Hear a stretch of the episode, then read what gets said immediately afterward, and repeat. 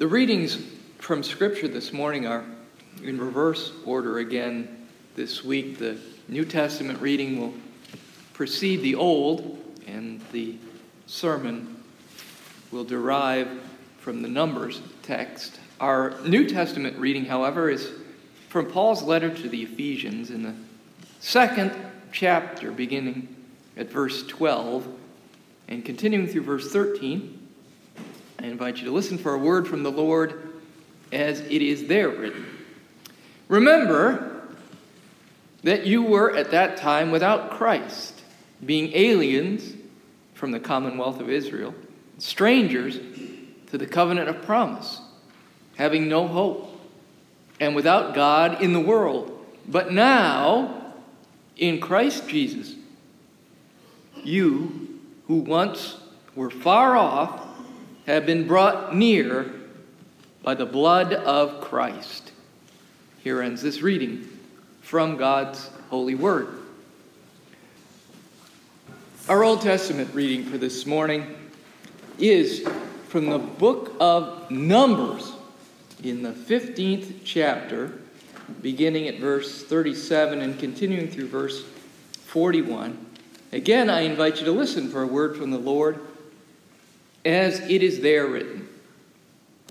The Lord said to Moses, Speak to the Israelites and tell them to make fringes on the corners of their garments throughout their generations, and to put a blue cord on the fringe at each corner.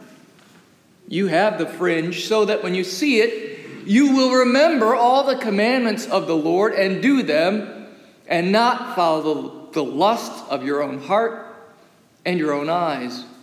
So you shall remember and do all my commandments, and you shall be holy to your God. I am the Lord your God who brought you out of the land of Egypt to be your God. I am the Lord your God. Here ends this reading from God's holy word. As I was reading through scripture this week, I happened upon these verses in one of the books of the Old Testament, which most folks, me included, don't tend to spend a great deal of time studying.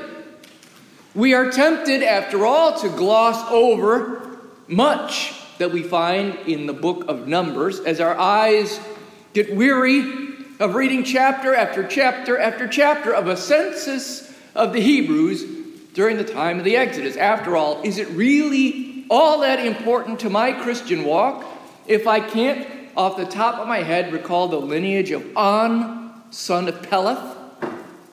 But interspersed in the midst of all these genealogies that are contained in this book, there are some really fascinating and profound passages that are worth reading. They're worth giving some more thought to. And for me, this was one of those passages. On the surface, it may seem rather odd, even silly thing for the Israelites to be commanded to do, especially in light of all the other solemn commands that the Lord God had given to Moses to instruct the people of Israel. Yes, we remember many of the thou shalt and the thou shalt nots, worshiping God alone, being kind and civil to your neighbors, that sort of thing. But putting blue ribbons on the corners of our clothes. Hmm? What is that about, Moses? Well, the primary thing that that's about is memory.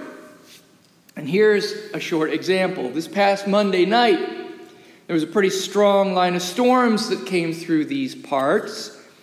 We had some brief periods of heavier rain, and we had some pretty good winds for a while, and gusts brought down several smaller branches at the manse, which I'm still picking up, and a trio of utility poles just up from the clerk's house. Close enough, in fact, so that we lost power here at Rehoboth. In total, we were without electricity for over seven hours here. Well, fortunately, this was the first time in a while that we've experienced an outage that lasted for more than a couple of hours. The storm that night filled the sky with dark clouds, and by the time they began to dissipate, uh, we found ourselves in the gloaming. As darkness then descended for the evening, we lit candles in the manse, but carefully. It was then we began to long for light. And so it seems to go with most of our days. We flitter from this thing to that to the next, paying very little mind to much, other than the various tasks that are right in front of us at the moment. And it isn't until something interrupts our well established routines and the lights go out we sit up and take notice of the trouble that we're in on account of this disruption. And that something could be, as it was Monday night into Tuesday morning, a loss of power. It could be a friend or a coworker suddenly changing plans. It could be a, a, car accident or a medical emergency. It could be any number of things, ranging from the annoying to the truly life changing. And when such trials as these come our way, this is when, more so than when things are moving along smoothly, this is when we may look out from our immediate surroundings and circumstances to the further reaches where we seek help from our God. Frankly, this is where God tends to be relegated most of the time to the fringes. In a society that has grown progressively less Christian, even those who profess to believe in the triune God often do so for only about an hour a week most of the time, we go about our daily routines, giving nary a thought to the author of all our days and our thoughts. We are importantly rushed. We haven't the time for communing with our Creator, the Maker of heaven and earth, and all that dwells therein, including us. We have pushed God to the fringes, tucked away safely until we have need to recall him to do our bidding with this or that until a more convenient, less busy time. Perhaps when we're a bit bored, we'll go seeking God, or perhaps when we find ourselves suddenly in deep crisis. Though this is a sobering thought, if we are bold enough to admit it, when we do, we might take a bit of solace in knowing that we are not the only ones who have treated God in such a fashion. I doubt that the Israelites would have needed a word from God about wearing a blue cord on their garments if he didn't think that some sort of physical reminder would have been necessary. These are the things that were so important that he wanted his people not to forget. So he instructed Moses to tell the people to put a reminder right there where they couldn't help but see it on themselves and on one another, which is why the blue ribbons this morning. You're invited to pin one somewhere on your garments today to serve for you as they were to serve the Israelites as a reminder of the giver of the commandments and the words and laws that we have received. I think God knew of our human frailty and the ensuing faithlessness that we would and do readily exhibit. After all, it wasn't all that very long after God had procured for the Hebrews their freedom from, the, from their slavery in Egypt that he had to come up with this idea for the blue cord. They hadn't traveled all that far en route from their former digs beside the Nile to their future home of freedom in Canaan land, where they took a moment to park by the side of the road, and there they forsake the one who had brought them that far already. They made for themselves an idol of precious metal, and they worshiped that instead. After they'd received the commandments of the law from God through Moses, They only went a very short little while before suffering collective amnesia, forgetting about how the Lord had instructed them to live. They demonstrated that much of humanity suffers from a very short attention span, and it doesn't seem to have gotten appreciably longer even as we have become a more educated people. In fact, one could argue perhaps just the opposite has taken place. Which brings us back to these blue cords. During my most recent graduate studies in theology, I was asked to memorize certain pieces of content.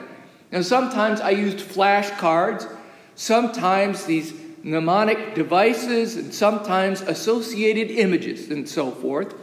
Whatever worked to get me through those exams. Here in the 15th chapter of Numbers, God gives instructions for remembering, instructions to remind the people. Instructions that a few years ago now back uh, came back in popular consciousness in a, a different sort of way through Tony Orlando and Dawn. You remember Tie a Yellow Ribbon? Right? The premise of that song was that a convict couldn't be sure whether his sweetheart would remember or care for him when he was released from prison, so he invited her to leave him a sign so he wouldn't have to bother her for a direct answer. And since that song was released, people began doing just as the song suggested. Yellow ribbons were displayed on trees and on lampposts, on mailboxes, on car and truck grills, you name it, to recall a variety of people and causes. Some translations from the Hebrew render God's command as cords of blue to be inserted among the fringes of garments as cords of violet to be inserted on the fringes of garments. Well, in either case, this is in keeping with the prohibition of the second commandment, the one that expressly forbids the creation of graven images to represent God. As a blue cord could hardly be considered a representation of the likeness of the Creator. Even if it were a violet cord, that too would be a far cry from what Moses saw on the mountain. Whichever way you choose to render the original. The point is that God wanted his people to include something prominent there at the edges of their clothes that would stand out and thus serve his purpose to them as a reminder. In the midst of everything else, here was to be an anomaly, something that stood out, something special that was a bit out of place in its surroundings. Personally, I like the metaphor of the blue ribbon. After all, that's what we've come to associate with the finest. The cordon bleu is used as an award for best in class, in cooking, in athletics, in academics, and more. And God, as King of Kings and Lord of Lords, certainly is deserving of such an award. So, a blue ribbon it is then, symbolic of God and displayed as a sign of his care for and love for us, as demonstrated by the gift of his laws and his commands, his word to us, telling us how to live in relationship with him, how to live for him and not simply for ourselves, how to be obedient to him and not to the world. It might seem odd or perhaps a bit silly to be asked to adorn your clothes with a marker of remembrance such as this, but God knows what his people need, and he wouldn't have directed it if he didn't think it would have achieved his purpose. As if to prove the point, mankind has conjured up a, a variety of fashion accessories to aid us in remembering this or that or the other. All different colors now of ribbons on our lapels are meant to call to mind this, that, or the other cause nowadays. So perhaps just maybe God was on to something all those years ago. I find the instructions in Numbers 15 to be an interesting footnote or cuff note in the grand narrative of Scripture. As we honor God's word to a people he has called to be faithful, may these small cords of colored thread bring to mind that calling and to the God who has been faithful to us, even if we have not always been faithful in return. A God who continues to reside right here in our midst as we talked about and discussed and debated this morning in our Sunday school class. A God who continues even when we would prefer that He stay out of our own business and remain on the fringes. For such a compassionate, personal presence as this, we may continue truly to say, Thanks be to God and Amen.